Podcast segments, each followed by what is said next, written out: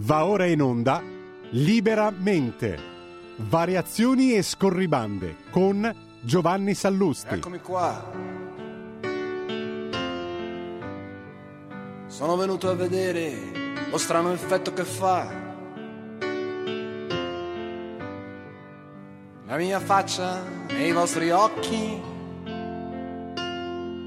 E quanta gente ci sta. Buonasera a tutti, buonasera a tutti, bentornati a Liberamente Variazioni e Scorribande. Ebbene, oggi è lunedì, inizia una nuova settimana e quindi da qualche parte ovviamente eh, eh, c'è la resistenza. Voi sapete che ogni settimana parte la resistenza in una, in una zona d'Italia, no? contro la resistenza, contro l'evidente fascismo a cui siamo sottoposti. L'altra settimana era ovviamente in Liguria a Sanremo vi ricordo che Amadeus eh, intonò Bella Ciao spronato da Luci dedicandola alla Meloni. Invece, invece, questa settimana la resistenza parte dalla Sardegna e l'ha detto non un passante, magari diciamo, ma l'ha detto a dir niente poco di meno che la candidata del Campo Largo. Voi sapete che in Sardegna c'è il Campo Largo, no? PD 5 Stelle e i rossoverdi di Fratoianni Bonelli. La candidata Alessandra Todde, oggi intervistata a Giornale Radio, ha detto spero con tutto il cuore che la resistenza inizi dalla Sardegna. Quindi oh, questa è la settimana della Sardegna. Ora mh, da queste parti non alberga, dire, il mito resistenziale, no? perché sulla resistenza sono andate in scena molte farloccate storiografiche. La prima è il peso militare della resistenza, sostanzialmente inesistente rispetto a quello dei veri liberatori, cioè gli angloamericani. Il secondo omesso nella, eh, nella, nella, nella, vulgata, diciamo, storiografica italiana è il fatto che buona parte dei resistenti combattevano per impiantare in Italia una nuova dittatura di segno opposto. Mi riferisco ai resistenti comunisti. Ciò detto, la resistenza non è stata solo quello, è stato ovviamente un, un, momento storico che ha avuto episodi di eroismo, di nobiltà, di, di tragedia umana vera, no? e, e, vedere ora questo nome buttato nella commedia eh, di giornata dovrebbe far arrabbiare anzitutto chi coltiva il mito della resistenza. E ha insistito la Todd eh, perché ha detto sto usando parole grosse perché bisogna usarle nei confronti di chi è fascista. A chi mi riferisco? Il governo nazionale non si può definire diversamente. Sono fascisti e va detto. Vedete questo utilizzo ormai così proprio iperdisinvolto del termine fascista appiccicato all'avversario politico? Allora, se dobbiamo prenderlo sul serio, è un'offesa alle vere vittime del vero fascismo storico, l'unico andato scena in Italia dal 25 al 45. C'è un'offesa alla memoria di Matteotti, è un'offesa alla memoria di tutti i reclusi, eh, gli assassinati, gli imprigionati, di tutti quelli che hanno visto la loro libertà veramente compressa. Questa è una candidata a un'elezione regionale, dove è compressa la sua libertà. Quindi a prenderla seriamente bisognerebbe arrabbiarsi, anzitutto se si è antifascisti davvero. Ma io, io sarei per non prenderla seriamente, no? Perché, come dire, questa narrazione che porta avanti questa signora è l'estremo risultato di una cosa che si inventò Umberto Eco, che si chiamava fascismo eterno.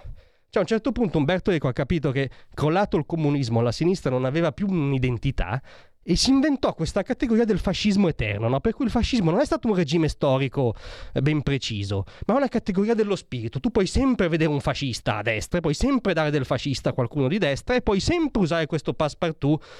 Ecco, Umberto Eco inventò questa eh, farlocata filosofica del fascismo eterno a metà degli anni 90. Diciamo che da Umberto Eco a Alessandra Todde c'è tutta la drammatica, irreversibile, grottesca involuzione della sinistra italiana. Grazie a tutti, a domani. Tra un manifesto e lo specchio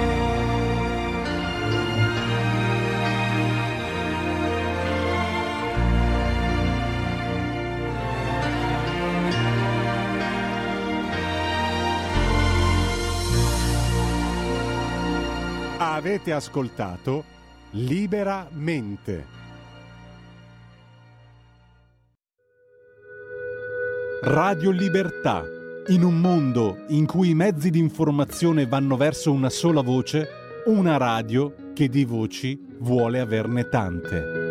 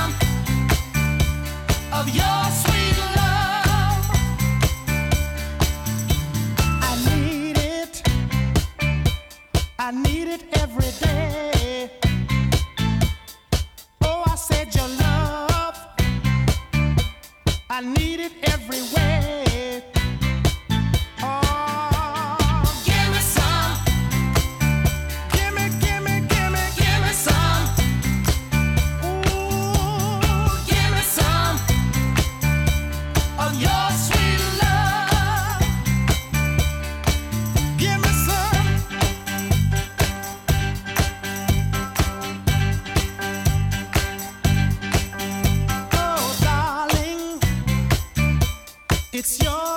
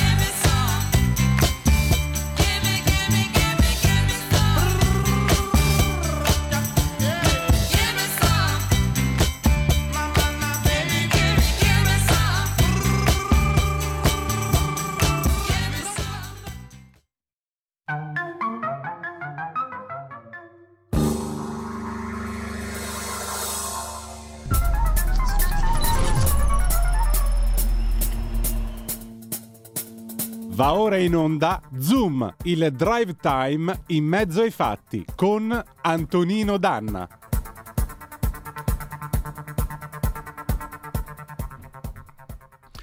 Eh già, era il 1975 con Jimmy Bohorn. Gimme some, amiche e amici miei, ma non dell'avventura. Buonasera, siete sulle magiche, magiche, magiche onde di Radio Libertà. Questo è Zoom, il drive time in mezzo ai fatti. Io sono Antonino Danna e questa è la puntata di oggi.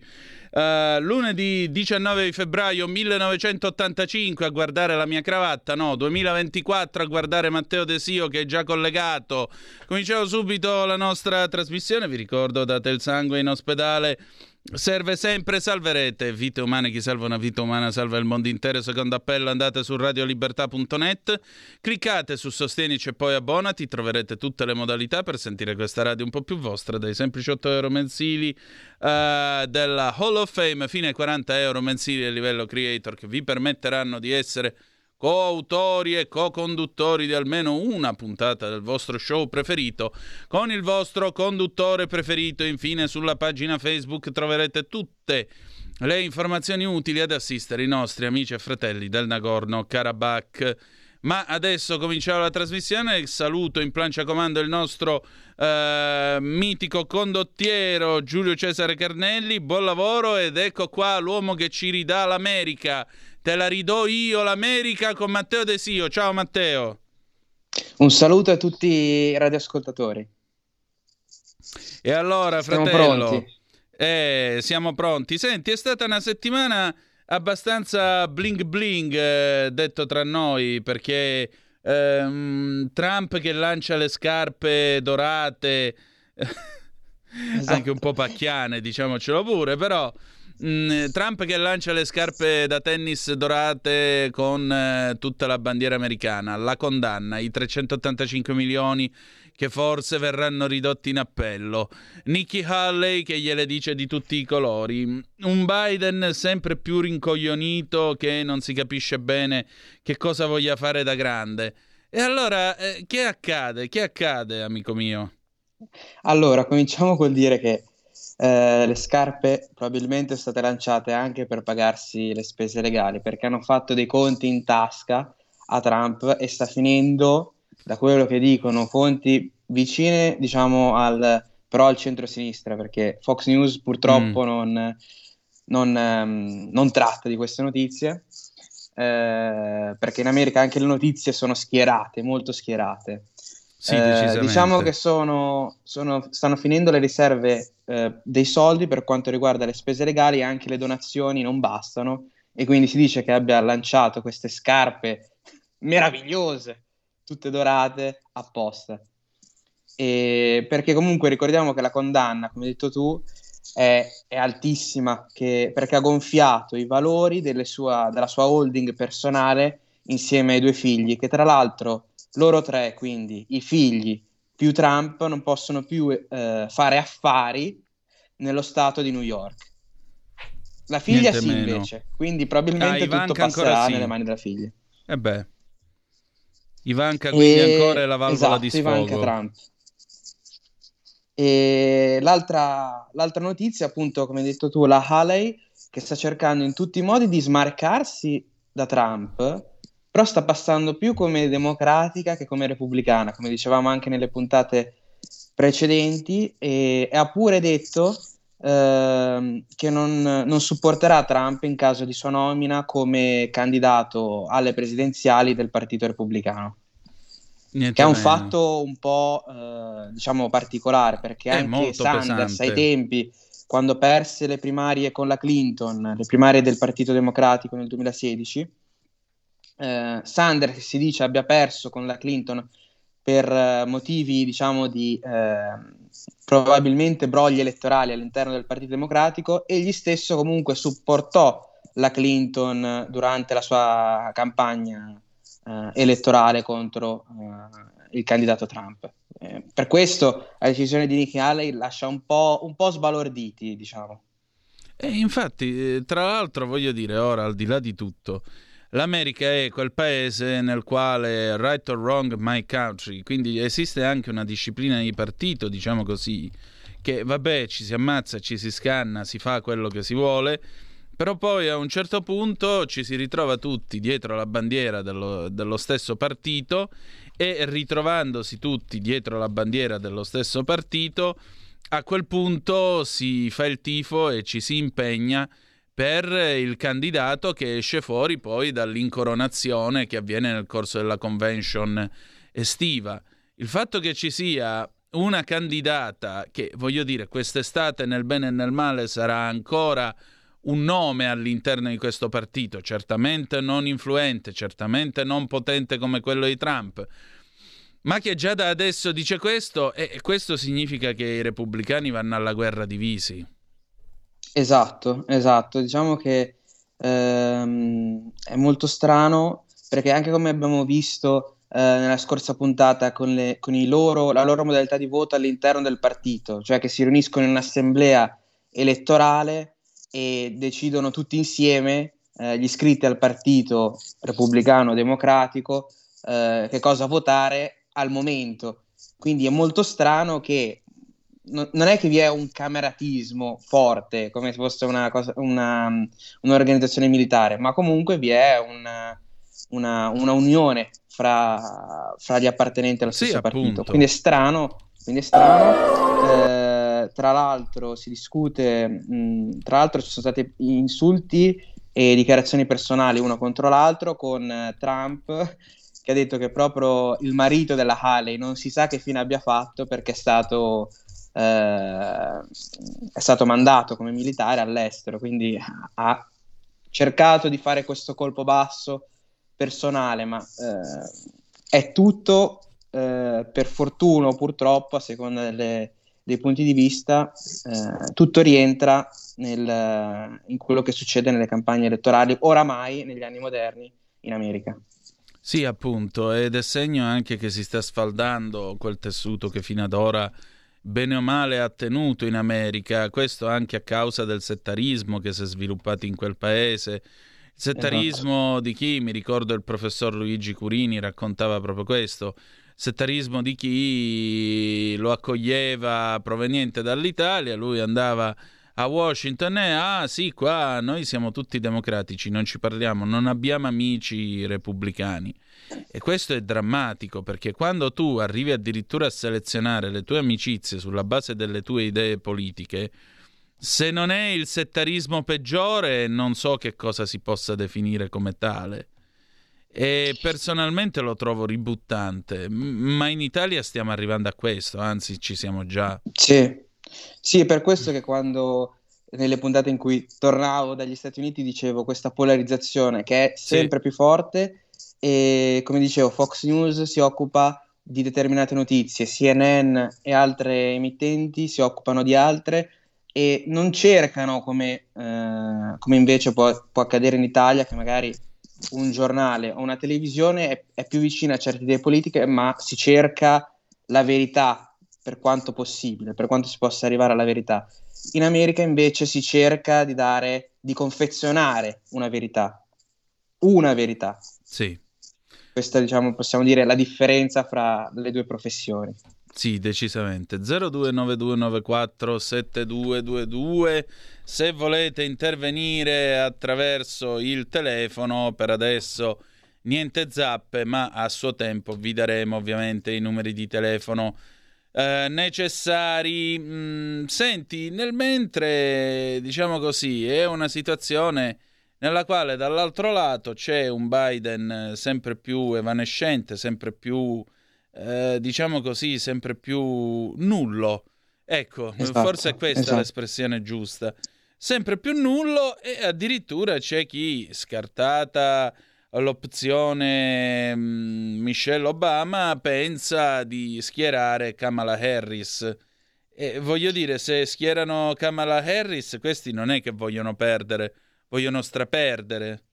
Sì, esatto, perché Kamala Harris, eh, se uno guarda sia quello che c'è scritto sul sito a lei, dedi- sul sito a lei dedicato della Casa Bianca, no? Sulla sua pagina web, e in rete quando si cerca di compilare, tra virgolette, un proprio credo politico, un suo credo politico, alla fine è proprio la democratica all'ennesima potenza, quindi una, una creatura che possiamo dire ormai vecchia, che sta arrivando ora in Italia, ma è già vecchia in, eh, negli Stati Uniti come, come personaggio politico. Potrebbe comunque eh, avere qualche risonanza perché eh, ci sono appunto le emittenti o i giornali affiliati al centro-sinistra americano eh, che comunque sponsorizzerebbero la sua figura essendo eh, una donna appartenente a minoranze, quindi è qualcosa che in America viene sempre comunque sponsorizzato come se fosse una qualità superiore. Eh, mh, invece che raccontarla come se fosse una storia di successo, la sponsorizzano come se fosse una qualità superiore. Quindi lei, Sì. che è di una minoranza, è superiore rispetto a una, a una donna che invece è, eh, pa- è, na- è nata bianca, tra virgolette. Sì, Quindi, appunto. ehm, E non è razzista questo, dico io.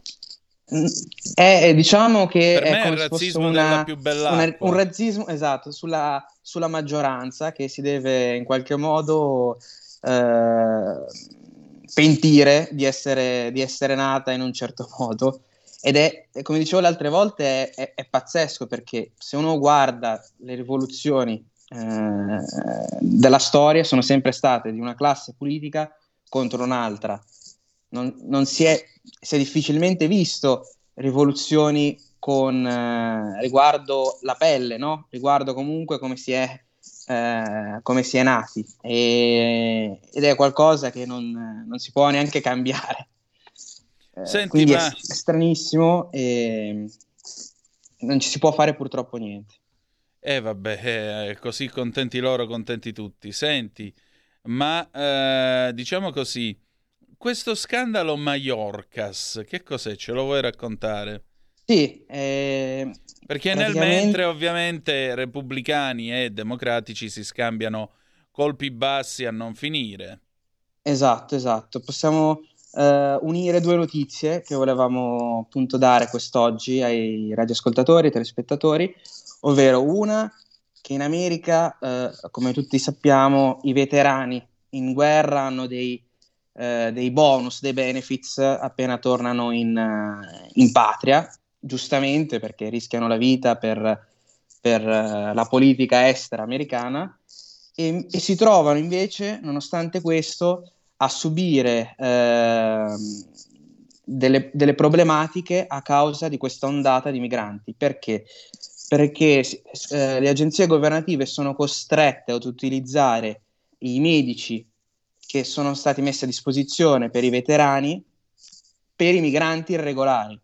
Non, Mm. non- non è tutto, cioè, oltre al fatto che quindi un, eh, un veterano torna, torna a casa, eh, magari ha problemi legati alla salute mentale per la guerra o semplicemente, eh, tra virgolette ovviamente, semplicemente magari ha, bisogno di protesi perché ha subito delle mutilazioni durante la guerra, si trova a dover aspettare centinaia di giorni perché le sue risorse sono destinate a questi eh, migranti irregolari. Eh, l'altra cosa è che non solo quindi si trova eh, le proprie risorse consumate, ma molte volte i conti dei, dei migranti irregolari vengono messi sulle tasche eh, di questi veterani. Quindi si trovano un doppio smacco e- ed è questo che è successo in, in America, ovvero per due volte il Partito Repubblicano ha provato a, a fare un impeachment, a, perlomeno a promulgare l'impeachment del ministro della difesa, chiamiamolo così, eh, americano, che controlla i confini, eh, i borders, come dicono loro, Sì. ehm, perché vi sono stati troppi, troppi migranti, 2.2 milioni nel 2022, quindi eh, cifre astronomiche e ehm, contando che appunto in America è molto difficile poi ottenere il visto e l'asilo, quindi eh, ci sono tantissime risorse anche solo per rispedirli poi indietro. Ehm, quindi c'è stato un primo tentativo di impeachment che è fallito per poi far rivisitare eh, diciamo, l'emendamento e la seconda volta che, vi- che- che ci hanno provato eh, hanno vinto di eh, una manciata di voti, ma sono riusciti eh, in un Parlamento che ricordiamo è 51 a 49 per i, demo- per i democratici, quindi un 51% è in mano ai democratici e un 49% è in mano ai repubblicani.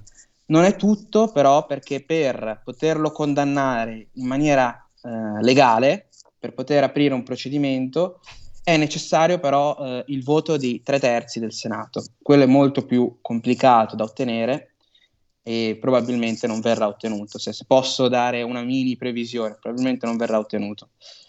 Eh, quindi questo Mallorca è responsabile, eh, è responsabile dell'aumento di, di, di, mh, migranti irregolari che entrano negli Stati Uniti. E questa è la sua colpa che giustamente eh, il Partito Repubblicano si è azionato in qualche modo, eh, in un modo diciamo eh, parlamentare per ora, Sì, poi più in che America... eh, legale direttamente. Sì, poi in America, tra l'altro, eh, il ruolo dei veterani è molto sentito e molto rispettato Esatto, e di conseguenza il fatto che i veterani debbano soffrire queste realtà o queste decisioni è qualcosa che naturalmente ripugna alla, mm, diciamo così, all'opinione pubblica americana. Perché chiaramente gli americani hanno sempre avuto questo atteggiamento imperiale e quindi i veterani sono visti un po' come erano i veterani dell'antica Roma, no? Che si erano coperti di gloria in questa o quella parte, in questa o quella campagna e come tali dovevano meritare tutto il rispetto da parte dei cittadini. esatto, esatto. Una cosa che, che può vedere chiunque, ci sono magari dei video riguardo ai veterani e ci sono magari dei commenti di veterani, sotto nei commenti ci sono le risposte di mh, qualsiasi tipologia di cittadino, che sia democratico o repubblicano, Sì. Che ringrazia e Per dice grazie servizio." per il tuo servizio, perché in qualche modo si sentono quasi come se i veterani avessero difeso eh, il loro stile di vita, una cosa che dicevano per le guerre degli anni 2000, ma che in realtà è rimasta. Cioè i veterani alla fine sono visti come eh, i difensori del, del sogno americano, dello stile americano. Sì, ecco, del sogno americano, proprio così, è proprio così. Eh, thank you for your service, sempre e comunque. Ed è qualcosa, ripeto, a cui tengono molto, addirittura in un episodio dei Griffin dove Peter e compagni si spacciano per reduci della marina militare di una nave inventata fittizia, loro vengono sbugiardati e spernacchiati dai passeggeri dell'aereo su cui sono saliti mettendosi ovviamente in testa alla fila senza fare la coda perché si sono spacciati come veterani e allora a quel punto vengono condannati a prestare servizio nella, nella guardia costiera. Ma questa è un'altra storia. Senti, eh, e anche qui la cruda e perfida ironia dei Griffin come sempre accompagna tutto ciò. Senti, secondo te qual è il tema di questa settimana, Matteo? Ma si deve, ad esempio, si deve ancora sapere il nome del vicepresidente, ce lo dicevamo prima della diretta, del vicepresidente di Trump. Cioè quello che si E- vuole suicidare politicamente. Esatto, esatto, perché ogni persona che viene avvicinata si dichiara fuori e dice guarda in realtà io sono interessato più ai miei affari che a entrare in politica. Quindi eh, Strano.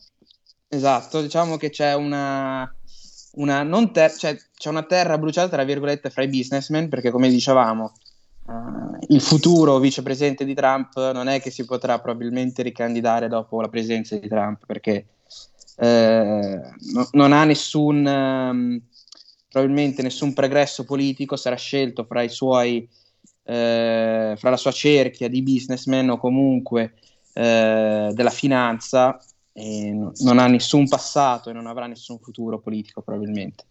È molto Ehm, probabile.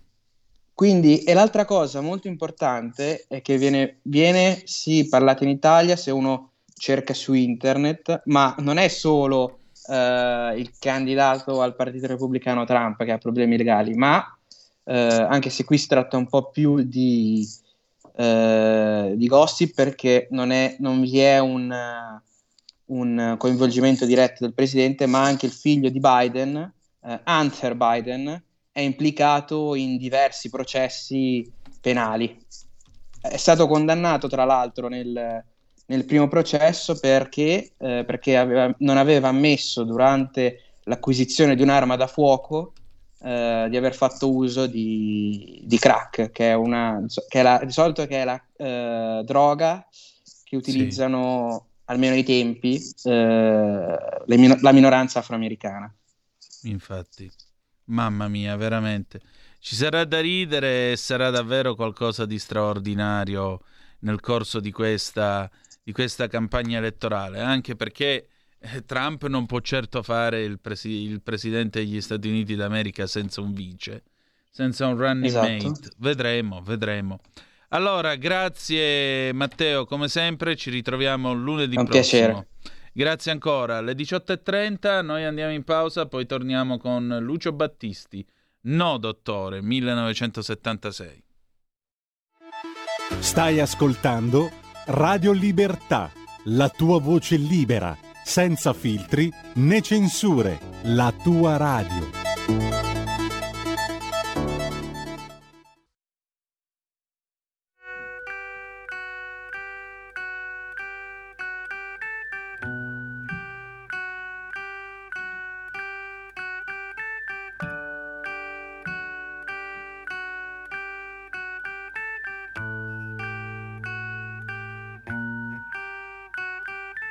No, dottore, per favore, non è urgente, non è niente. Per un attimo la mente mi si è accesa e qualcosa si bruciò.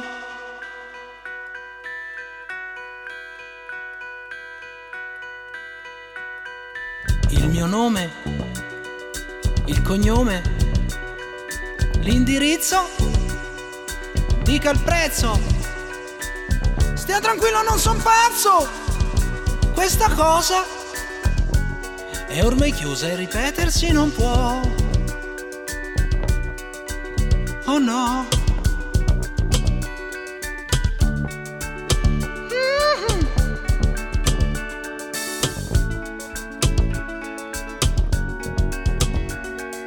No dottore, no dottore, quel che dice non mi piace. L'ho lasciata che dormiva, respirava, era viva come me. No. Posso chiamare un taxi, è tardi e devo tornare a casa mia. Già sera. E quando è sera, lei mi vuole accanto a sé. È un'abitudine la nostra, quasi una malattia. Stare insieme, sempre insieme, sa com'è. Pa pa pa pa pa pa pa pa pa. Pa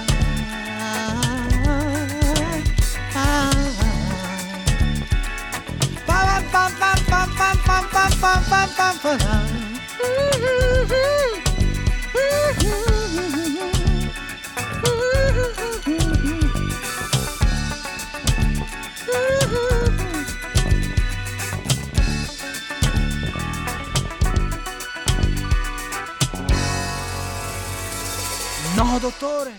Ed era il 1976 quando Lucio Battisti cantava No dottore. Il problema è che qua siamo a non dottore, nel senso che non ce ne sono più, ma tra poco parleremo con chi studia questo fenomeno da tempo e denuncia ovviamente il problema. Sono le 18.34 qui sulle magiche, magiche, magiche onde di Radio Libertà. Antonino Danna al microfono con voi qui per Zoom, il drive time in mezzo ai fatti.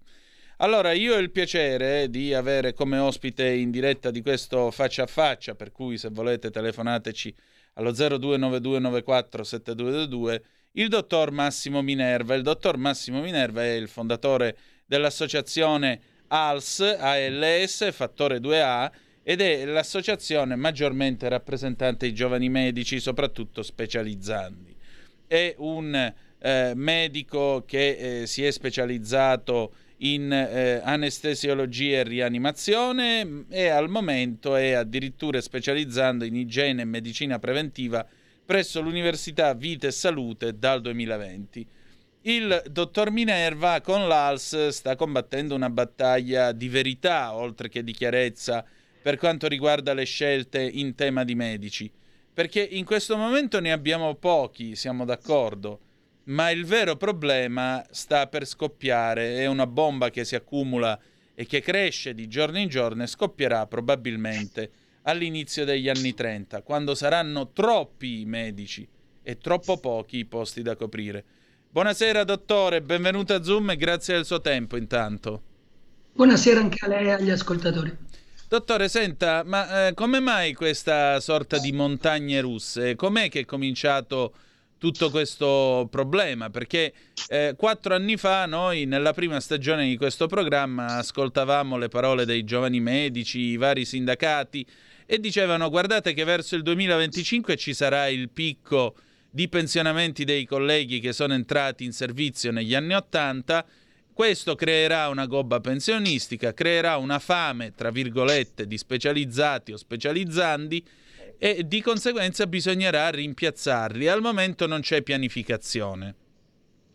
Il fatto è che, è che siamo già nel 2024, perché nel frattempo è passata anche una pandemia, eh, siamo usciti per strada a battere le mani a tutti voi, al personale sanitario e così via.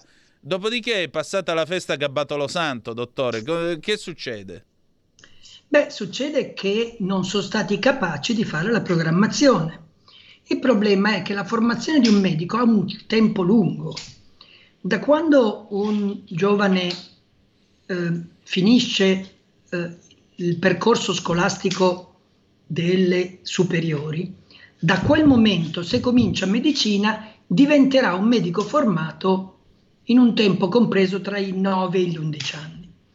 Quindi succede che dieci anni, noi stiamo pagando gli errori di dieci anni fa, cioè quando non si è fatto un numero di medici sufficiente e persino si sono bloccati per molto tempo, per diversi anni, eh, c'era persino quello che si chiama l'imbuto formativo, cioè uscivano 10.000, 9.000, 8.000 medici ehm, laureati, ma i posti che bandivano per le specializzazioni erano molti meno, erano 6.000, per una certa fase state pure meno, 5.000 e si sono accumulati dei medici che non riuscivano a iniziare un percorso formativo e di cui soffriamo adesso la mancanza.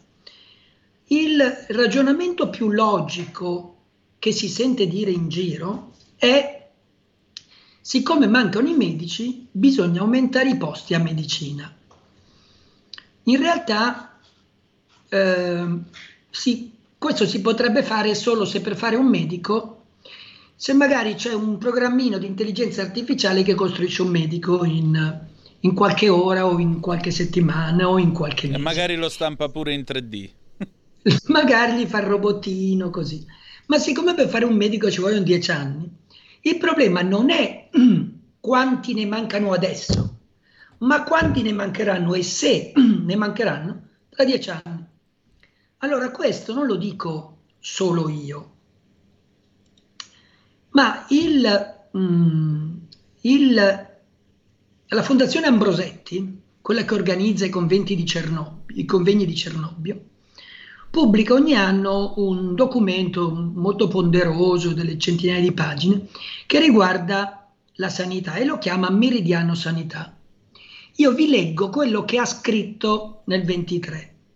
Per quanto riguarda i medici, l'aumento delle borse di specializzazione e quello dei posti disponibili presso le scuole di medicina e chirurgia hanno permesso di assicurare un approvvigionamento di medici sufficiente a coprire il suo fabbisogno di medio termine. A fronte dei 113.000 pensionamenti previsti, infatti, dal 21 al 30 si stimano 145 nuovi- 145.000 nuovi iscritti a medicina, determinando quindi un aumento complessivo di 32.000 unità nei prossimi anni, all'ordo delle dimissioni volontarie, comunque potenzialmente atti a colmare l'attuale carenza di specialisti e medici di medicina generale che si aggira intorno alle eh, 20-25 mila unità. Quindi questo è il, il problema, che quelli che, che entrano adesso a medicina e che avranno un costo per essere formati, non è che, che, che alla, la società non costi formare un medico, solo per formare uno, uno specialista, solo per la fase di specializzazione, ogni medico costa eh, una cifra che va da, dipende dal tempo, perché le specializzazioni sono da 4 o da 5 anni, costano dai 102 ai 128 mila euro, ciascuno. Quindi dire ma sì, ma facciamone un po' di più, se non servono, pazienza. No, ha un costo. Eh, quindi questo è il problema. Bisogna considerare, non si è considerato la carenza di me, de- i pensionamenti che si stanno verificando in questi anni, dieci anni fa, quando bisognava proporre dei posti a medicina e quindi quest- in questi anni se ne vanno in pensione ogni anno circa 14.000 persone. Quanti medici hanno fatto entrare a medicina dieci anni fa? 14.000? No, 9.500. Era prevedibile che quest'anno andassero in pensione 14.000? Certo che era prevedibile. La carenza di medici peggiorerà nei prossimi due anni, ma non, non si risolve aumentando i posti a medicina, perché quelli arriveranno tra dieci anni. Questa è la, la cosa curiosa. Eh, il, diciamo, stanno arrivando i medici, sono in formazione e copriranno i, i, i fabbisogni. Non c'è un altro sistema. Sì, il sistema è formare medici in sei mesi, ma questo non credo che sia una strada percorribile. Ecco, e allora, eh, tra l'altro io vorrei ricordare che quando c'è stato il Covid, molti dei giovani medici sono stati immessi in servizio un po' come i ragazzi del 99, li hanno presi e li hanno sbattuti in trincea, in questo caso in corsia, praticamente eh, alle prime armi. Ma eh, a questo punto cosa si fa per supplire? Perché finiremo tutti come la regione Calabria che alla fine ha dovuto chiedere i medici a Cuba? con tutti gli inevitabili problemi, perché io voglio proprio vedere un vecchietto che parla calabrese estremo, che spiega i suoi sintomi al medico cubano, che eh, chiaramente deve un pochettino faticare per capire quello che gli si sta dicendo. Perché ora l'altro problema, giusto la settimana scorsa, Italia Oggi segnalava un possibile futuro con la necessità di importare medici da fuori per il Veneto. Quindi piano piano è un problema che si sta allargando a tutta l'Italia. E che facciamo? Allora, soluzioni eh, formalmente non ce ne sono, ovvero qualcosa ci sarebbe. Per esempio, gli specializzandi, Mm. quelli che attualmente sono in, in fase di specializzazione, hanno dei limiti eh, di, di lavorare, per lavorare, cioè non gli è consentito fare molto di più di quello che fanno come specializzandi. Quindi una delle possibilità per aumentare il numero di ore disponibili per gli specializzandi sarebbe quello di permettergli di lavorare. Magari non certo a tempo pieno, ma sono pur sempre ore di lavoro. Gli specializzandi attualmente, giusto per dare un- dei numeri, gli attuali specializzandi sono 55.000. eh Ecco. non sono proprio insignificanti.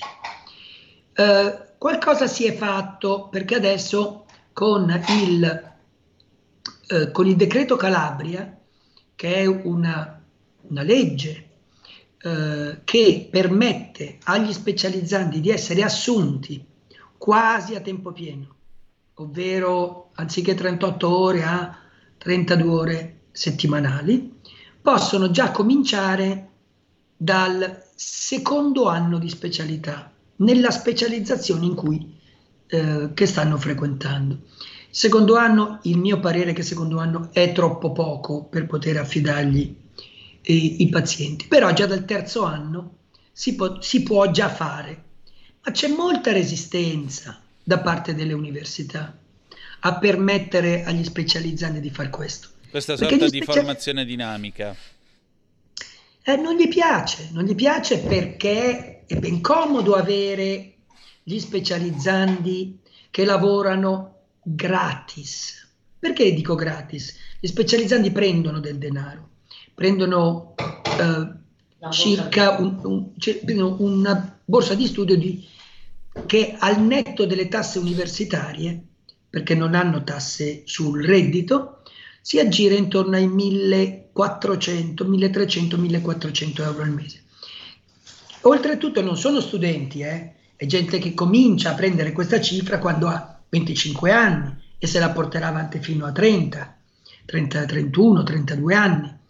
Ecco, si potrebbe permettere, perché sono comodi? Perché l'università, gli ospedali universitari non li pagano perché li paga lo Stato, ma lavorano per gli universitari, per gli ospedali universitari. Lavorano gratis, anzi pagano le tasse universitarie ed è ben comodo per i bilanci degli ospedali universitari avere gente che non paghi, eh?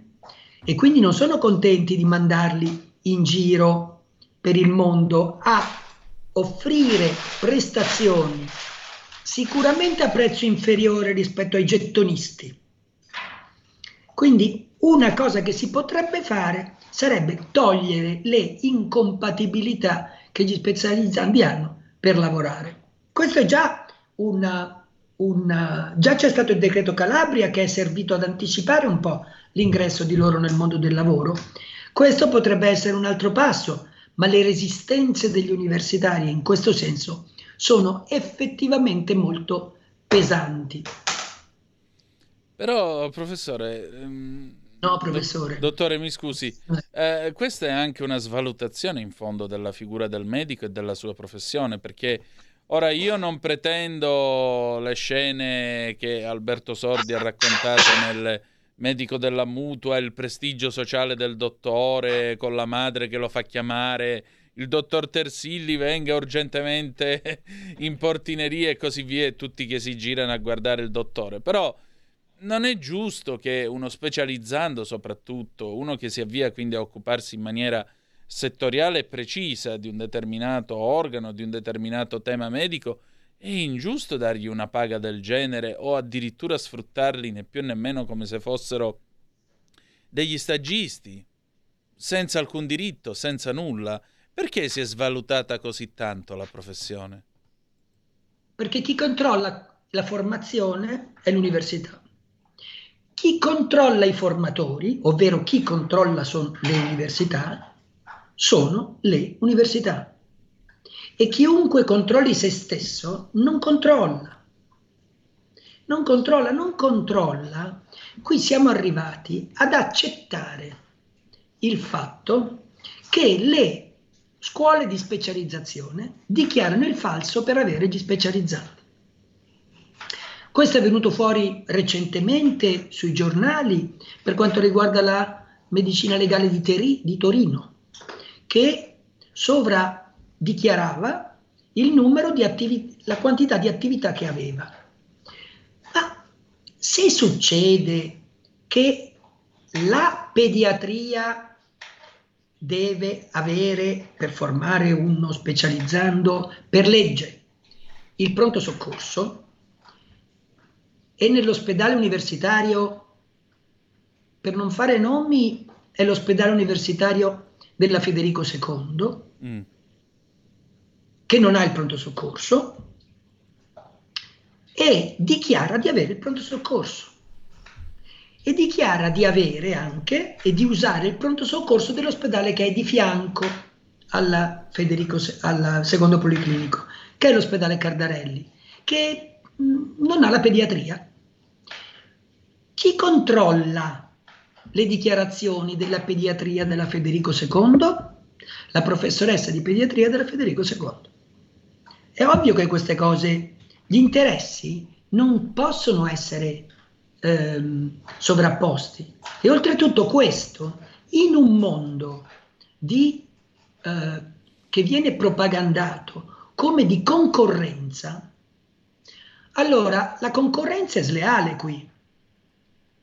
Perché se io eh, ehm, utilizzo della forza lavoro che non pago, eh, i miei bilanci sono più favoriti rispetto all'ospedale eh, eh, periferico che non ha specializzandi, che ha persone più preparate perché sono più formate.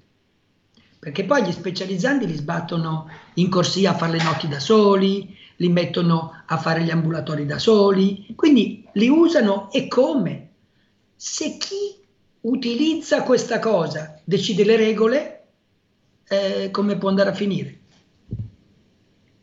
Eh, spero che sia chiaro il discorso, mi sembra lineare eh, come logiche. Certo. Ma a questo punto, intanto ricordiamo ai nostri ascoltatori 0292947222 se volete intervenire e dire la vostra. Ma allora, eh, dottore, com'è che deve essere, com'è che deve essere ridisegnata e ripensata la professione medica e soprattutto il suo accesso? Perché eh, va bene, adesso noi dobbiamo tamponare eh, in qualche modo questa mancanza di medici specialistici e specializzati.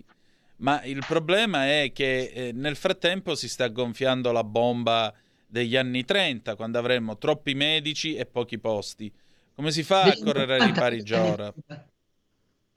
a degli anni 30 che ci sarà, che è la stessa degli anni, ehm, che è la stessa degli anni 80 che noi abbiamo avuto Ecco, e che poi ha portato al numero chiuso. Il numero chiuso è nato proprio perché si era creata una grande pletora medica.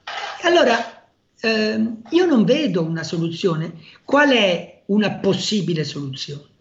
Allora, uno, limitare gli accessi a medicina, non aumentarli, perché tra l'altro illudere giovani, eh, i giovani che quando diventeranno, quando si lavoreranno, troveranno lavoro, è un'illusione pura, proprio perché tra circa 12 anni I medici saranno davvero troppi, quindi faranno fatica a lavorare. Eh, poi io lo dico, io ho un, come si vede, come si... Allora, io ho un'età, ho un'età e, e devo dire che eh, quando sarò molto vecchio, probabilmente con l'andamento che c'è adesso mi potrò permettere un o una badante laureata in medicina, perché tanto quella non lavorerà di sicuro e quindi mi potrò permettere di, di scegliere qualche laureato in medicina per farmi da badante. E perché non serviranno, costeranno l'ira di Dio, perché giusto per fare dei conti, quest'anno, l'ultimo giro, quello del 23, a medicina sono entrate 19.400 medici. Quando tra dieci anni loro saranno formati, andranno in pensione circa 6.000-6.500 medici. Quindi solo per quell'anno lì ehm, ci saranno 13.000 medi- medici a sostitu- di più di quelli che andranno sostituiti, perché nel frattempo la- il, il- il buco si sarà chiuso. Questi vorranno formarsi, non potremo dirgli non ti faccio specializzare, ma come? Avete insistito così tanto che mancavano i medici, adesso non ci fate specializzare. Quelli che sono entrati nel 2023, limitati da una quantità di gente che si perde sulla strada, ma non sono mica tanti, perché si lavorano circa il 95% di quelli che iniziano, costeranno solo quelli dell'anno scorso 2 miliardi di euro. Bene. Quindi una cifra significativa. Se, si, se servono, sono soldi investiti, quelli che non sono stati investiti eh, negli anni precedenti e di cui stiamo pagando lo scotto perché dobbiamo pagare gli gettonisti un sacco di soldi perché se no non li troviamo. Quindi paghiamo eh, l'errore grossolano di non avere speso i soldi allora li spendiamo adesso. E adesso li spendiamo per fare dei medici che non ci serviranno Bellissimo. perché saranno troppi rispetto alla... E perché si guarda, e questo, eh, no, la cosa curiosa è che se si guardano i disegni di legge che tolgono, eh, quindi non solo, come dire, la vulgata, quello che si racconta in giro, ma se si guardano i disegni di legge presentati a questo proposito, c'è proprio scritto, siccome mancano i medici, dobbiamo aumentare i posti a medicina. Come se li producessimo come... E c'è un altro aspetto molto interessante, che è questo, una, una vera carenza eh, e che si prolungherà molto nel tempo, è quella degli infermieri e delle professioni sanitarie. Più aumenti i posti a medicina e più diminuiscono i candidati alle professioni sanitarie. Quindi, la Regione Veneto ha fatto questa analisi e ha scoperto che ogni 2000 posti in più che metti alla facoltà di medicina, i candidati alle professioni sanitarie ogni anno diminuiscono, in quell'anno in cui aumentano 2000 posti, diminuiscono di 5000. Quindi ci troveremo con una grande carenza, ancora peggiore di quella che non c'è adesso, di, eh, di infermieri. Più, infine, c'è un altro aspetto curioso. Siccome la capacità dei ministeri di programmare queste cose è praticamente, non posso dire nulla, proprio è negativa proprio. Eh, faccio un esempio. Eh, nel 2023 si è fatto il concorso di specializzazione. Eh, il 3 agosto si sapeva che si erano presentati un numero che era 14.036 persone, si erano presentate al test. Il 26 di settembre, ovvero quasi due mesi dopo, è uscito il decreto dei posti. I posti che hanno bandito per queste 14.036 persone è stato di 16.100 posti. Quando già sapevano che erano 14.036, eh, di cui la gran parte, ovvero 14.579 se vogliamo essere precisi, erano finanziati dallo Stato. Lo, e ognuno solo per il primo anno, perché non sono soldi buttati perché si recuperano, però sono bloccati. e quindi per il primo anno, solo per il primo anno, sono stati banditi un numero di posti, cinque- solo quelli statali, quindi pagati con i soldi dello Stato, 500 posti in più dei candidati. Quanto valgono 500 posti in più? Solo quelli valgono 15 milioni. E lo sapevano che c'erano 14.036 candidati, perché se lo sapevo io, che avevo letto i, i- dati loro, forse lo sapevano anche loro. Quindi l'incapacità è assoluta. Dottore, però io a questo punto le pongo, le pongo questa domanda, anche perché siamo in chiusura e la voglio ringraziare già del suo tempo. Ovviamente avremo modo di risentirci. Eh, Antonio De Palma, che è il presidente del Nursing Up, che come lei sa è uno dei sindacati degli OSS e del personale infermieristico più battaglieri, dice una cosa, dice che l'impoverimento del personale infermieristico avviene anche perché nel nostro paese vengono a razzolare i servizi sanitari nazionali di altre nazioni, tra cui per esempio la Svezia o la Norvegia, che si prendono personale già ben formato, lo pagano bene, gli fanno addirittura i corsi di lingue e se li portano. Ora, lei dice giustamente, negli anni 30 noi ci potremmo trovare ad avere una soluzione in virtù della quale avremmo troppi medici e troppi pochi posti. Ma non è che invece avremo una fuga di cervelli, una fuga di dottori verso paesi eh, con sistemi nazionali, sistemi sanitari nazionali affini ai nostri? Tipo l'Inghilterra, la Norvegia o la Svezia, famo- la famosa socialdemocrazia e il welfare eh, svedese.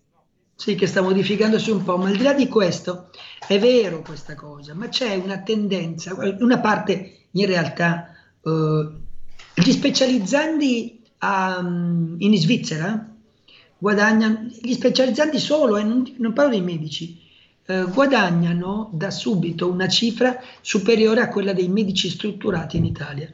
La stessa, più o meno invece in, la stessa cosa succede in Austria.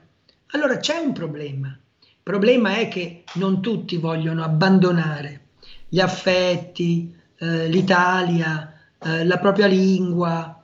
Noi non siamo persone che parlino molto bene le lingue straniere, non siamo così bravi in quel senso. Quindi certamente alcune menti più e, e- e- i più avventurosi se ne vanno certamente all'estero, ma mh, io credo che abbiano il diritto a poter scegliere se andare all'estero o rimanere in Italia, ma va a finire che non potranno scegliere, perché in Italia non c'è posto, devono andarsene fuori.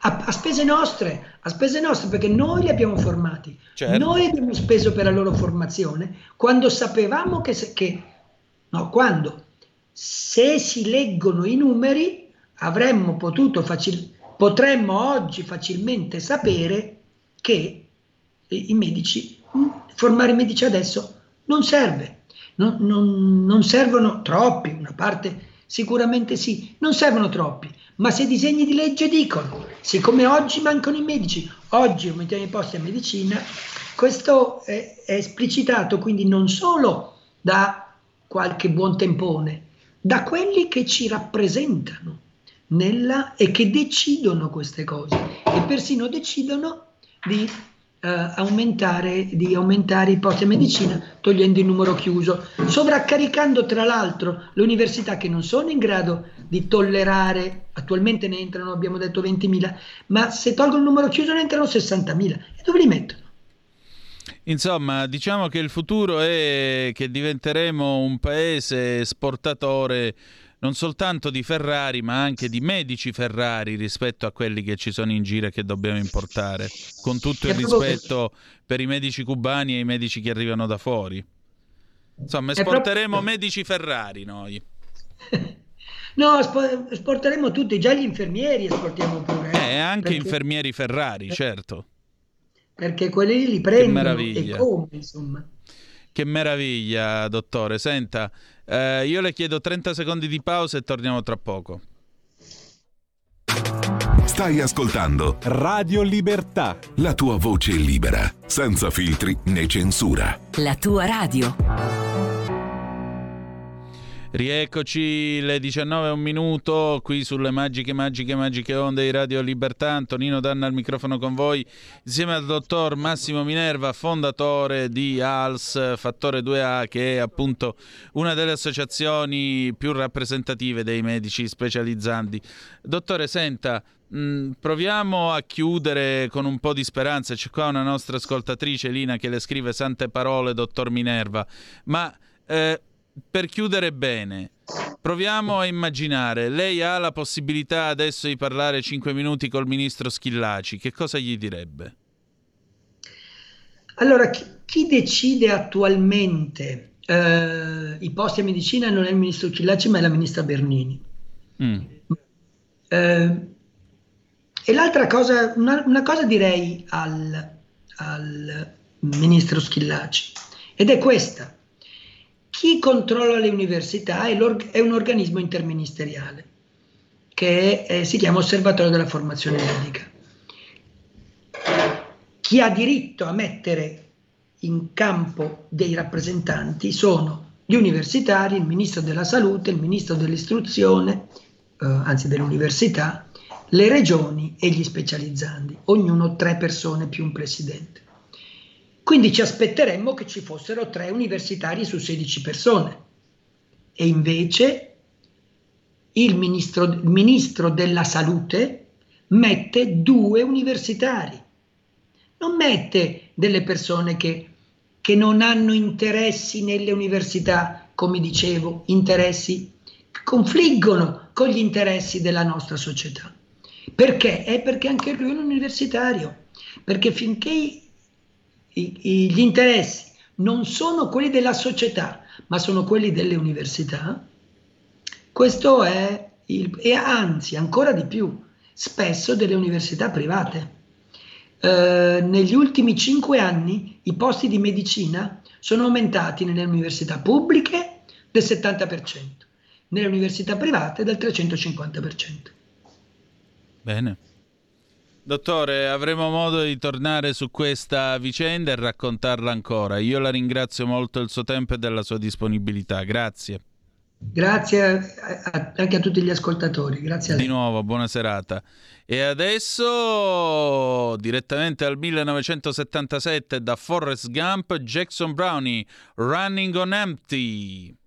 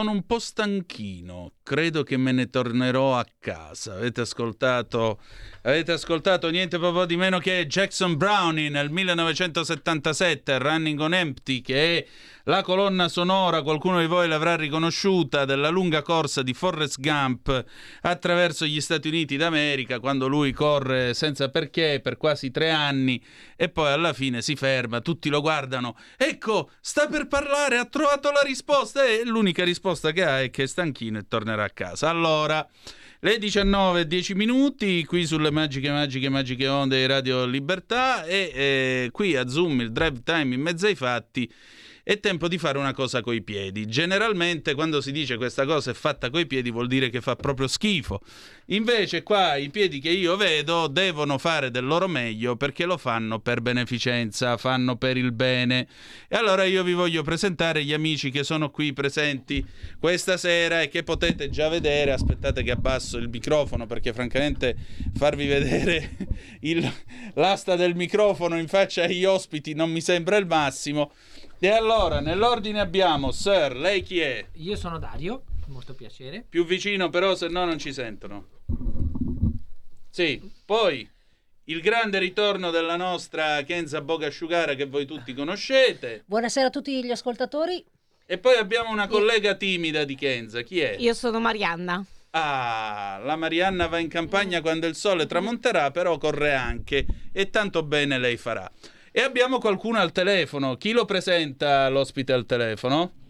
L'ospite al telefono è una persona assolutamente importantissima, è il presidente di un'associazione eh, che noi seguiamo da tantissimo tempo, Sport Senza Frontiere, ed è Alessandro Tappa. Buonasera Presidente. Buonasera, buonasera a voi, è un piacere essere qui stasera insieme. Ecco, eh, allora io questa sera intanto vi ringrazio tutti e quattro della vostra disponibilità. Qui abbiamo una, una rappresentanza fatta di sei piedi, ne mancano due per essere otto, se non sbaglio, ne manca uno di questi runner. E, e- perché quello che vi stiamo a raccontare è appunto questo. Loro sono eh, Dario, Marianne e Kenza sono dei runner, se- insomma, praticano, corrono a piedi, chiaramente. E il 17 di marzo, se non sbaglio, correranno la maratona di Roma, ma quest'anno la correranno non tanto per il piacere di dire sono andato a passare una giornata diversa, ma perché siete andati a fare del bene. O sbaglio? Qual è il vostro obiettivo di tutti e tre più il presidente 4? Chi parla? Allora, parto io. Ehm, 17 marzo, come spiegava Antonino, andremo a Roma a correre la maratona, ma nella modalità della staffetta. Quindi siamo quattro partecipanti, come noi ci sono tantissime persone che partecipano alla, alla maratona con la modalità staffetta e lo facciamo a sostegno di un'associazione. Quindi eh, nel nostro caso si tratta di Sport Senza Frontiere e per questa associazione noi correremo, eh, faremo una raccolta di di, di fondi e eh, la cosa a cui teniamo di più in assoluto è soprattutto far conoscere questa realtà e questo progetto molto importante sulla città di Milano, ma come magari vi spiegherà poi Alessandro, anche per tante altre città e altre realtà. Per cui il nostro obiettivo è raccogliere sol- soldi per Sport Senza Frontiere e far conoscere questa realtà. Presidente, allora questi soldi in che cosa vanno? Beh, intanto approfitto per ringraziare Kenza e la sua squadra, tra l'altro la, la locandina che hanno realizzato è strepitosa, proprio staffette romane, insomma, è una delle cose più divertenti che abbiamo visto legate alla- all'evento maratona. Allora, la- come diceva Kenza, insomma, la maratona di Roma, come anche quella di Milano, soprattutto con la formula staffetta, è un'iniziativa esclusivamente che si fa per beneficenza, cioè si gareggia soltanto eh, sostenendo una delle charity collegate e accreditate alla maratona. Nel nostro caso Sport Senza Frontiere, nel nome un pochino il senso, noi ci occupiamo di aiutare tanti bambini e ragazzi in difficoltà dal punto di vista socio-economico, perciò emarginazione sociale, povertà, eh, ambienti degradati, difficoltà familiari, facendoli fare attività sportiva gratuita come strumento di inclusione, educazione e benessere. Crediamo che lo sport abbia un grande potere da questo punto di vista perciò eh, insomma, quello che noi raccogliamo va a sostegno dei nostri progetti e in particolar modo quest'anno, come anche negli scorsi anni, quello che raccoglieremo alle maratone di Roma di Milano andrà a sostenere Joy. Joy è il nostro progetto estivo, Joy Summer Camp, e noi organizziamo dal 2017 dei- delle settimane, dei fine settimana e dei centri estivi dove accogliamo i nostri bambini e ragazzi in contesti insomma, a contatto con la natura, dove lo sport è protagonista, ma soprattutto quando chiudono le scuole e si fermano le- i corsi sportivi, cioè gli ultimi presidi socio-educativi vengono meno, in quei quartieri, in quelle situazioni, insomma, i nostri bambini e ragazzi a volte insomma, ripiombano in situazioni difficili, perciò abbiamo, diamo continuità alla nostra azione, perciò noi da- già da maggio iniziamo a organizzare una serie di iniziative che li accompagna anche durante l'estate. Insomma, è- perciò come dire, il messaggio è, come tu dicevi, mi piaceva tantissimo che di solito le cose che si fanno con i piedi sono associate a qualcosa non fatta bene, in questo caso le persone che correranno per sport senza frontiere aiuteranno i nostri bambini e ragazzi a correre verso un futuro migliore e questo mi sembra non solo una metafora ma una realtà molto bella. No, no, anzi, in questo caso devono farla coi piedi proprio precisa al chilometro. 42 chilometri e 195 metri. Scusate tanto, ma voi oltre ad affidarvi a tutti i santi del calendario se siete credenti o a due bombole d'ossigeno, come fate a tirare per 42 chilometri e 195 metri? Dario. Vabbè, innanzitutto si tratta di una staffetta, quindi eh, è, è semplificato il compito se vuoi, perché ci divideremo la, la lunghezza eh, in quattro come una Mm. squadra e ognuno porterà, eh, porterà a termine Quindi vi fate circa frazione. 7 chilometri l'uno. No, no, di più, Più una decina di chilometri Ah, no, è vero, eh, 10. a, a- testa. E non sono, eh, io, io coi piedi facevo la matematica, come potete, come potete ascoltare, quindi...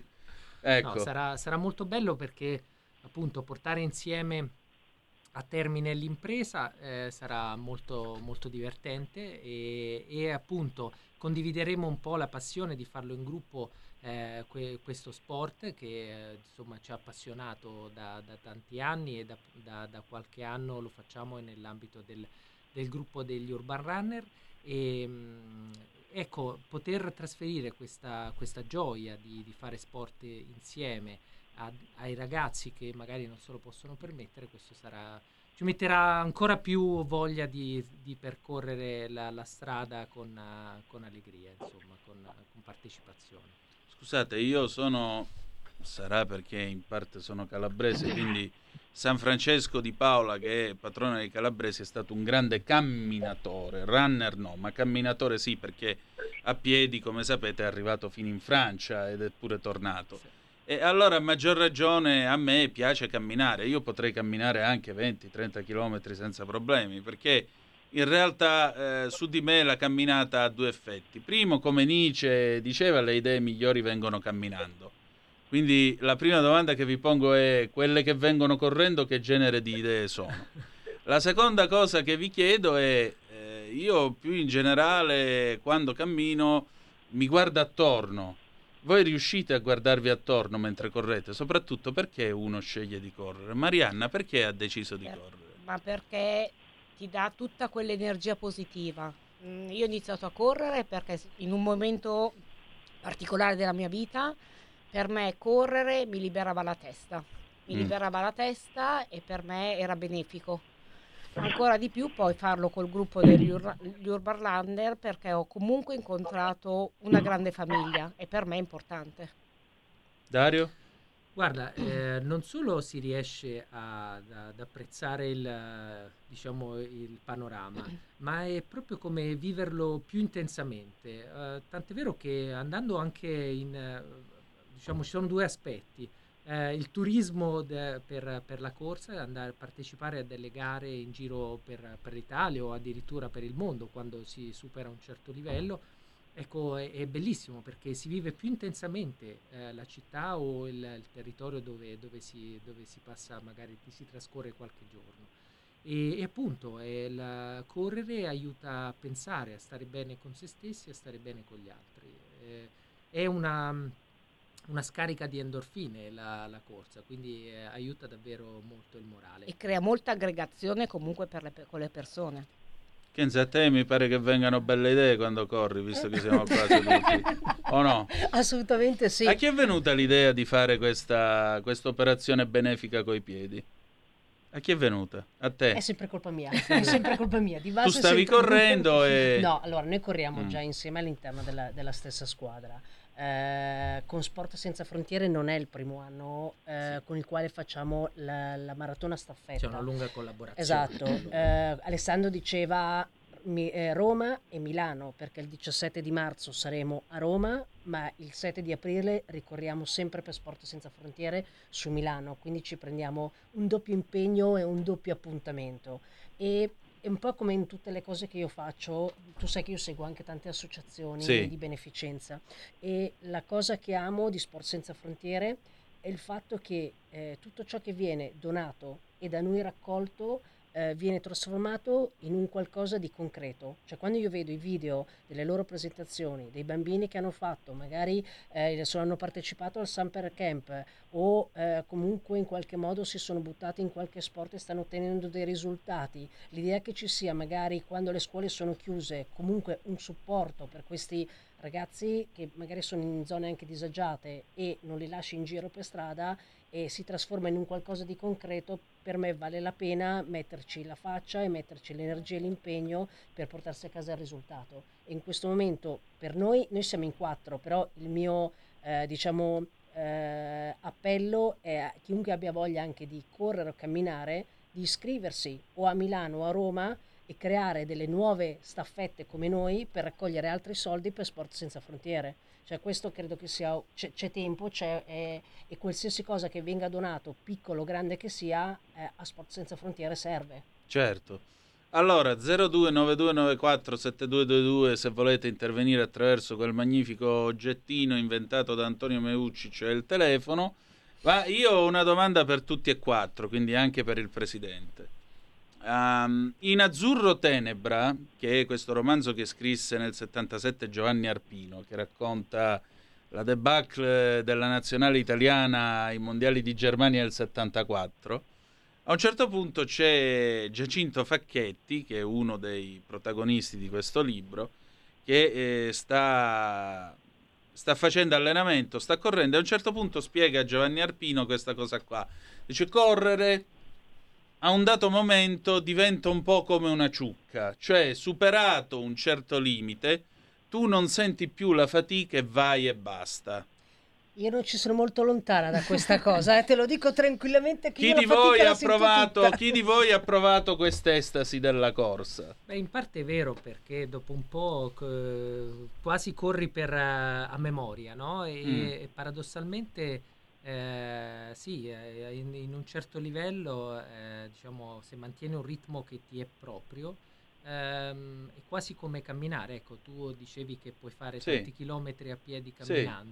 A un certo punto cominci a correre quasi, quasi spontaneamente, fatica. senza fatica, Col sì. pilota automatico, Col insomma. pilota automatico. sì, Loro, io faccio ancora una fatica pazzesca. Io dico, io non ho dei compagni di corso o dei badanti, perché loro No, io mi sto guardando e sto andando in apnea già così, quindi figuriamoci.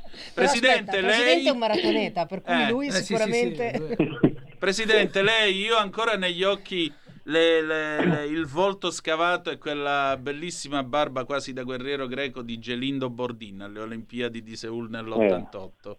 E lì vedevi veramente la fatica scolpita sul corpo di una persona, che poi Bordin è veramente una brava persona, tra parentesi. Ma eh, lei questa ciucca, questa sensazione di ciucca di cui parlava Giacinto Facchetti, l'ha mai provata nella maratona?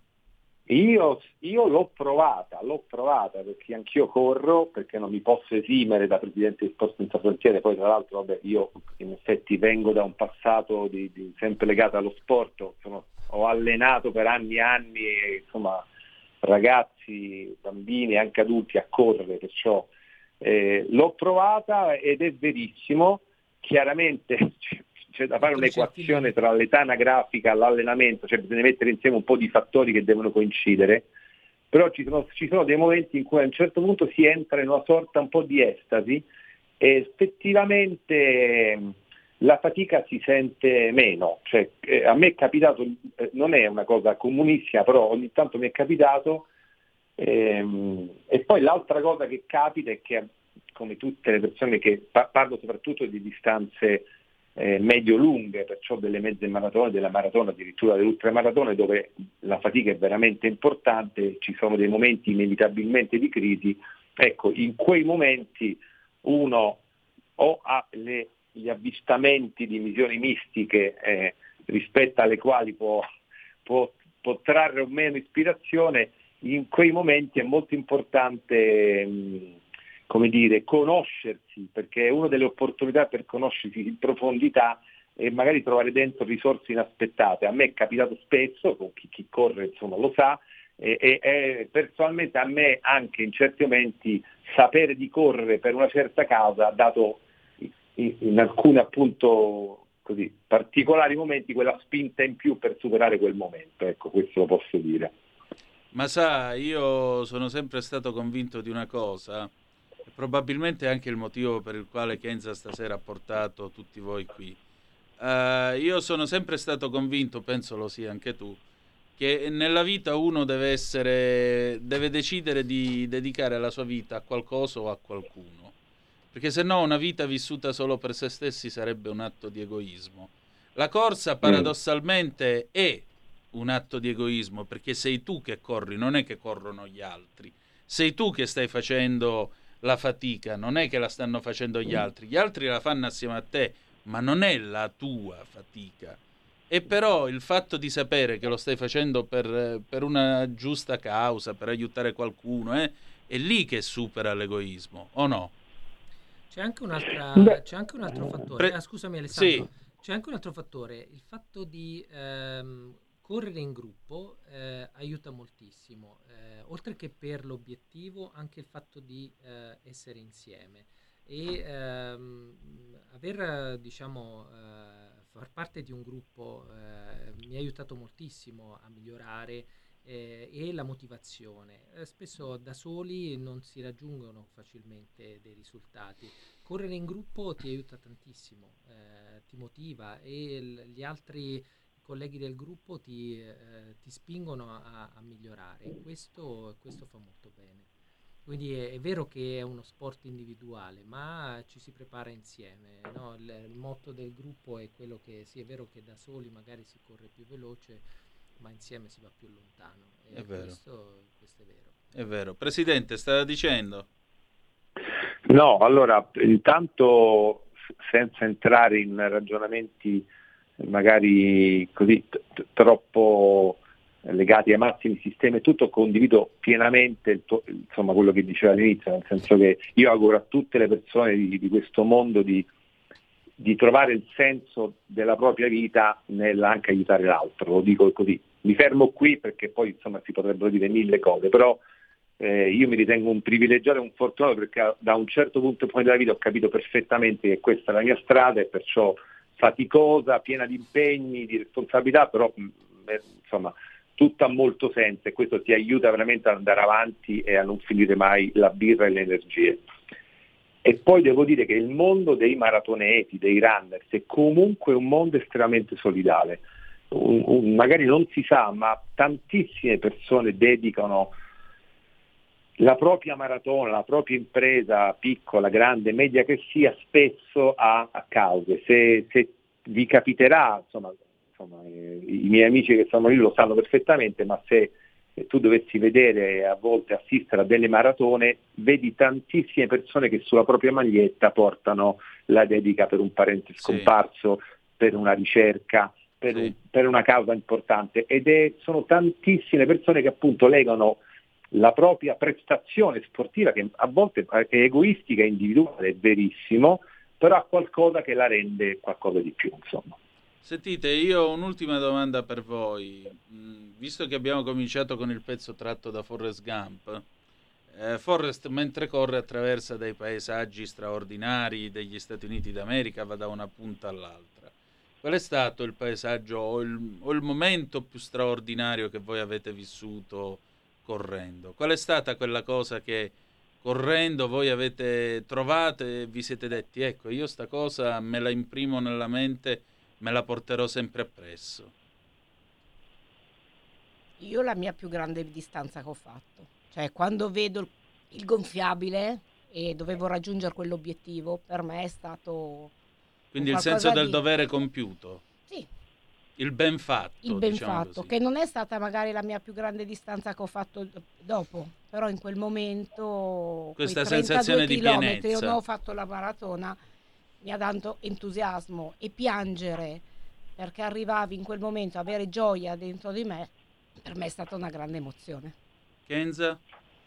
Eh, ti direi l'anno scorso, eh, durante la staffetta, eh, io facevo l'ultimo pezzo, quello da 13 km, a metà percorso la- un mio amico col quale avevo preparato la staffetta non aveva potuto partecipare perché aveva avuto problemi con la mamma e che era in ospedale, a metà percorso l'ho visto che era arrivato dopo l'ospedale per accompagnarmi nell'ultimo pezzo e per me quella è amicizia.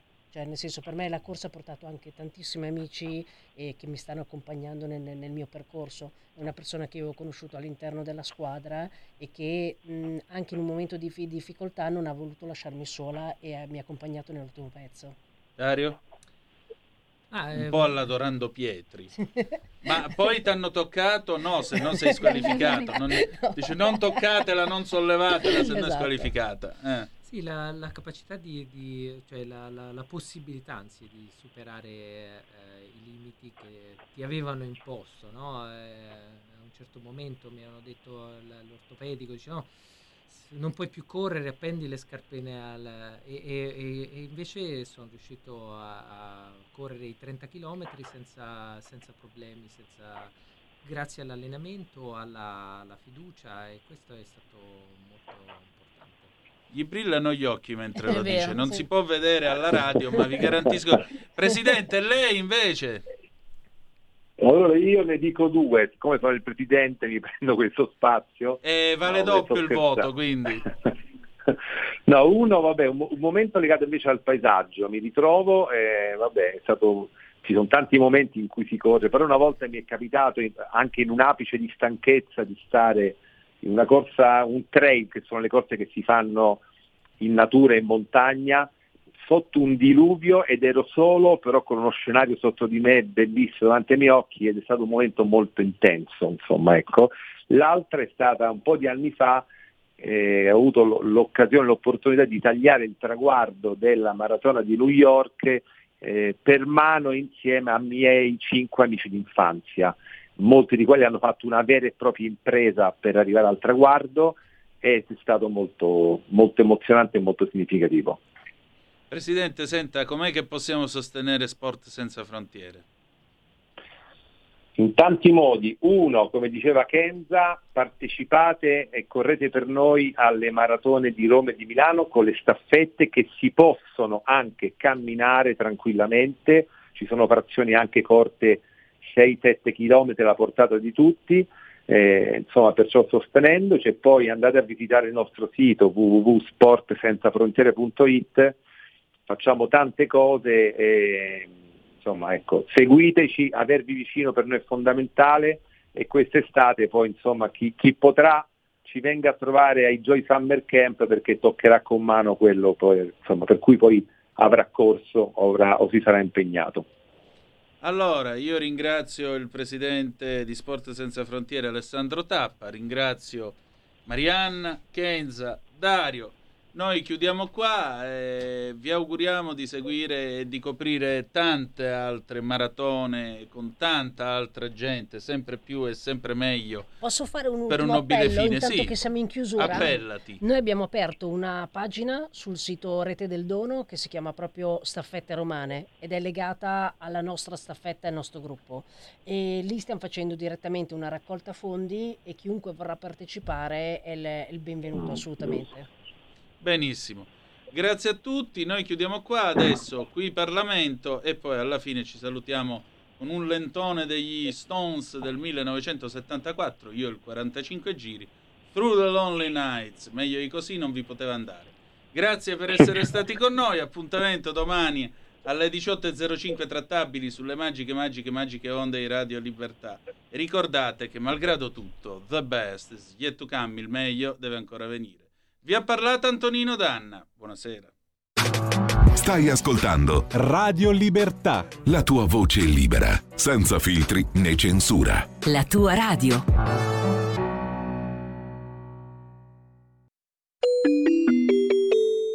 Qui Parlamento. Onorevole Bordonali ne ha facoltà. Grazie Presidente, onorevoli colleghi, sottosegretario.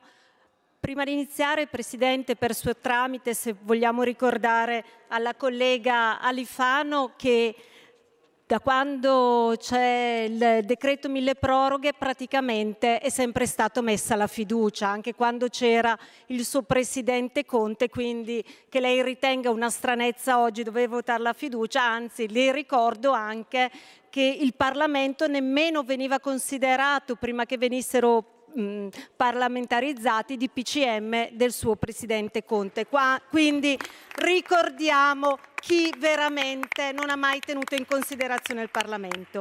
Ma procedendo all'esame del provvedimento, va ricordato come il cosiddetto mille proroghe, di fatto eh, sul quale noi interveniamo, è eh, strettamente collegato alla legge di bilancio che abbiamo approvato a dicembre, perché proseguiamo con coerenza nella linea tracciata dalla Lega e dal Governo da inizio legislatura. Quindi con le risorse che sono state rese a disposizione procediamo su quelli che noi sono, per noi sono gli argomenti cardine che sono all'interno del nostro programma di governo. Primo fra tutti, Presidente, il lavoro. Il lavoro e chi produce il lavoro, quindi l'aiuto alle aziende, ai lavoratori, alle imprese piccole, medie e grandi. Proprio per questo motivo va ricordato che questo governo che ha messo al centro dell'agenda politica il lavoro ha riconfermato il taglio del cuneo fiscale di 7 punti percentuali anche per il 2024. Questo per garantire ai lavoratori aumenti in busta paga fino a 100 euro in più al mese, anche grazie alla detrazione dei benefit e dei premi di risultato. Abbiamo dato risposte concrete alle imprese che ci chiedevano da tempo di annullare, di cancellare quel reddito di cittadinanza che tanti problemi ha portato al nostro Paese, perché nel caso in cui il reddito di cittadinanza fosse stato creato solo per dare un supporto economico alle fasce più deboli della popolazione, al di là delle numerose truffe che poi abbiamo visto e si sono verificate per ottenere quelle risorse, di fatto non ha risolto quel problema per il quale era stato creato che era aumentare l'occupazione, incentivare l'inserimento lavorativo dei percettori del reddito di cittadinanza. L'occupazione ha avuto sensibili miglioramenti solo nel momento in cui il governo, il governo di centrodestra, ha iniziato a prendere i provvedimenti necessari e quindi quelli che erano i problemi delle imprese. Ricordiamo che nel 2019 eh, le nostre imprese avevano una necessità, un fabbisogno di lavoratori pari a 1,2 milioni di eh, appunto lavoratori. Solo tre anni dopo, nel 2022, quel milione e due è diventato 2 milioni e 100. Oggi invece i risultati con la cancellazione del reddito di cittadinanza e gli interventi messi da questo governo come il taglio, fisca- il taglio del cuneo fiscale abbiamo abbassato il tasso di disoccupazione che è in, in costante diminuzione ma è arrivato al 7,3%. Ricordiamo che erano 14 anni che non arrivavamo a questo livello e in un anno sono aumentati di 551.000 unità i dipendenti permanenti, di 26.000 unità gli autonomi e di 57.000 i dipendenti a termine. Oggi con il mille proroghe smantelliamo l'ultimo tassello di quell'obrobrio chiamato reddito di cittadinanza, ovvero le risorse destinate ai patronati per la gestione delle domande vengono eh, dirottate sul reddito di inclusione quel unico, vero, concreta misura, l'unica vera concreta misura che aiuta realmente chi ne ha bisogno e che non va a ingrassare una fascia di popolazione assistita che eh, in molti casi con reddito di cittadinanza abbiamo visto non ne aveva le necessità. Mi consenta, Presidente, di parlare di un altro tema molto caro alla Lega e molto caro al governo di centrodestra, ovvero la sanità pubblica. E questa è l'ulteriore occasione in cui dobbiamo smantellare le bugie che sono state dette in quest'Aula e sono state dette al di fuori dell'Aula. Questo governo non ha tagliato la sanità pubblica, anzi Anzi, è stato fatto il più grande investimento nella sanità che sia mai stato realizzato nella storia della Repubblica Italiana. 136 miliardi di euro. Basti ricordare che nell'anno del Covid, dove le necessità erano più che evidenti, sono stati investiti 122 miliardi. E di queste risorse 3 miliardi per i contratti dei medici e infermieri e 2 per abbattere i problemi più sentiti dai nostri cittadini, che sono le liste d'attesa. Abbiamo risolto tutti i problemi? No, non li abbiamo risolti, ne siamo consapevoli e ecco perché siamo intervenuti anche in fase di approvazione del mille proroghe. Ma Presidente, mi conceda un inciso. I problemi li abbiamo ereditati da dieci anni di governi che hanno tagliato oltre 37 miliardi. Lo so che questo che quando si ricorda che i 37 miliardi in dieci anni tagliati dai governi di centrosinistra che hanno un nome, Monti, Letta, Renzi, Gentiloni, 37 miliardi di euro.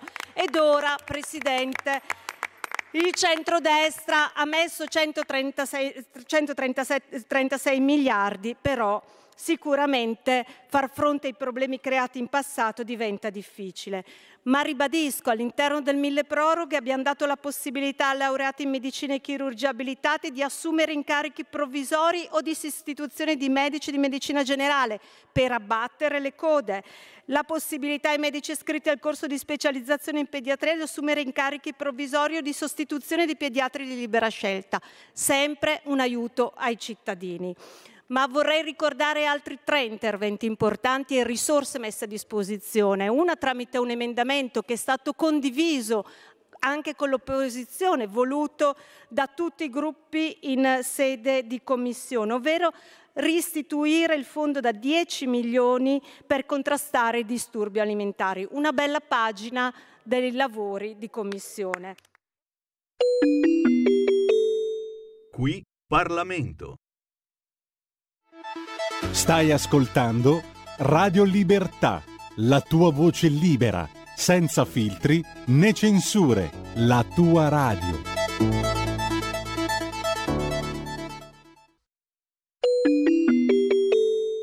Qui Parlamento.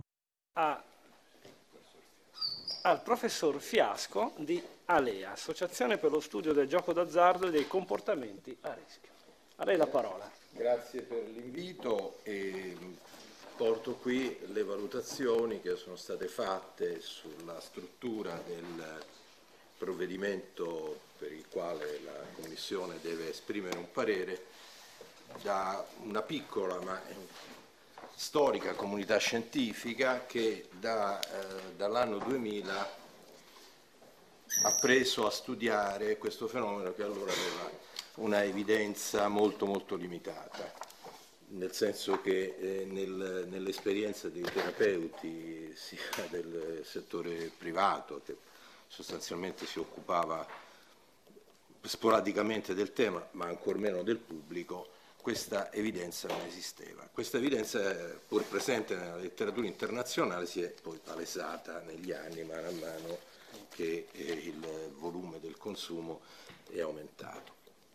Dunque noi non abbiamo preso in esame naturalmente eh, l'impianto delle regole fiscali eh, che sono eh, dis- dispiegate nelle varie modalità di gioco online, anche se dobbiamo dire che c'è un punto di incrocio tra una materia così tecnica eh, di tipo finanziario e di tipo eh, fiscale e la questione della, della dipendenza di cui ci occupiamo eh, particolarmente. Perché? Perché la mh, eh, ridotta ehm, marginalità del, del prelievo fiscale eh, naturalmente ehm, permette un, un sistema che si basa per avere la remuneratività sull'altissima frequenza e sul prolungamento del tempo della persona impegnata. Per non parlare poi di una modalità che seppure di nicchia, nel senso che eh, il volume della raccolta, così come documentato nel libro blu, è di 2,4 miliardi, parlo delle scommesse tra privati, del betting exchange, che paradossalmente consente a ogni cittadino di essere eh, banco eh, dell'offerta di gioco d'azzardo senza aver avuto la concessione, perché è una modalità eh, dove il gestore intermedia eh, lo scambio delle quotazioni che chiunque può fare, può mettere nel circuito, dicevo, ha un prelievo fiscale pari allo 0,98 per mille, per capirsi su 2 miliardi e 400 milioni di transazioni documentate nel libro blu, eh, lo Stato ha preso meno di 2 milioni e mezzo, cioè non siamo neanche all'1 per mille, siamo allo 0,98 per mille, ma non è questo che interessa, il fatto che c'è una così facile accessibilità a svolgere il ruolo di scommettitore e di banco della scommessa eh, è un driver molto importante per la dipendenza, ma è solo, è solo un esempio. Eh, il decreto legislativo si occupa del gioco online. Il gioco online già nel 2018 aveva eh, rivelato delle evidenze molto, molto nette sulla, ehm, sulla capacità di eh, attivare comportamenti disfunzionali, molto di più dello stesso gioco fisico, gioco fisico, gioco distribuito su un territorio fisico, non su uno spazio virtuale. E il rapporto è impressionante perché eh, noi abbiamo ancora a disposizione forse l'unica indagine epidemiologica istituzionale, che è quella condotta dall'Istituto Superiore di Sanità, che è l'organo che fornisce le evidenze epidemiologiche al Ministero della Salute.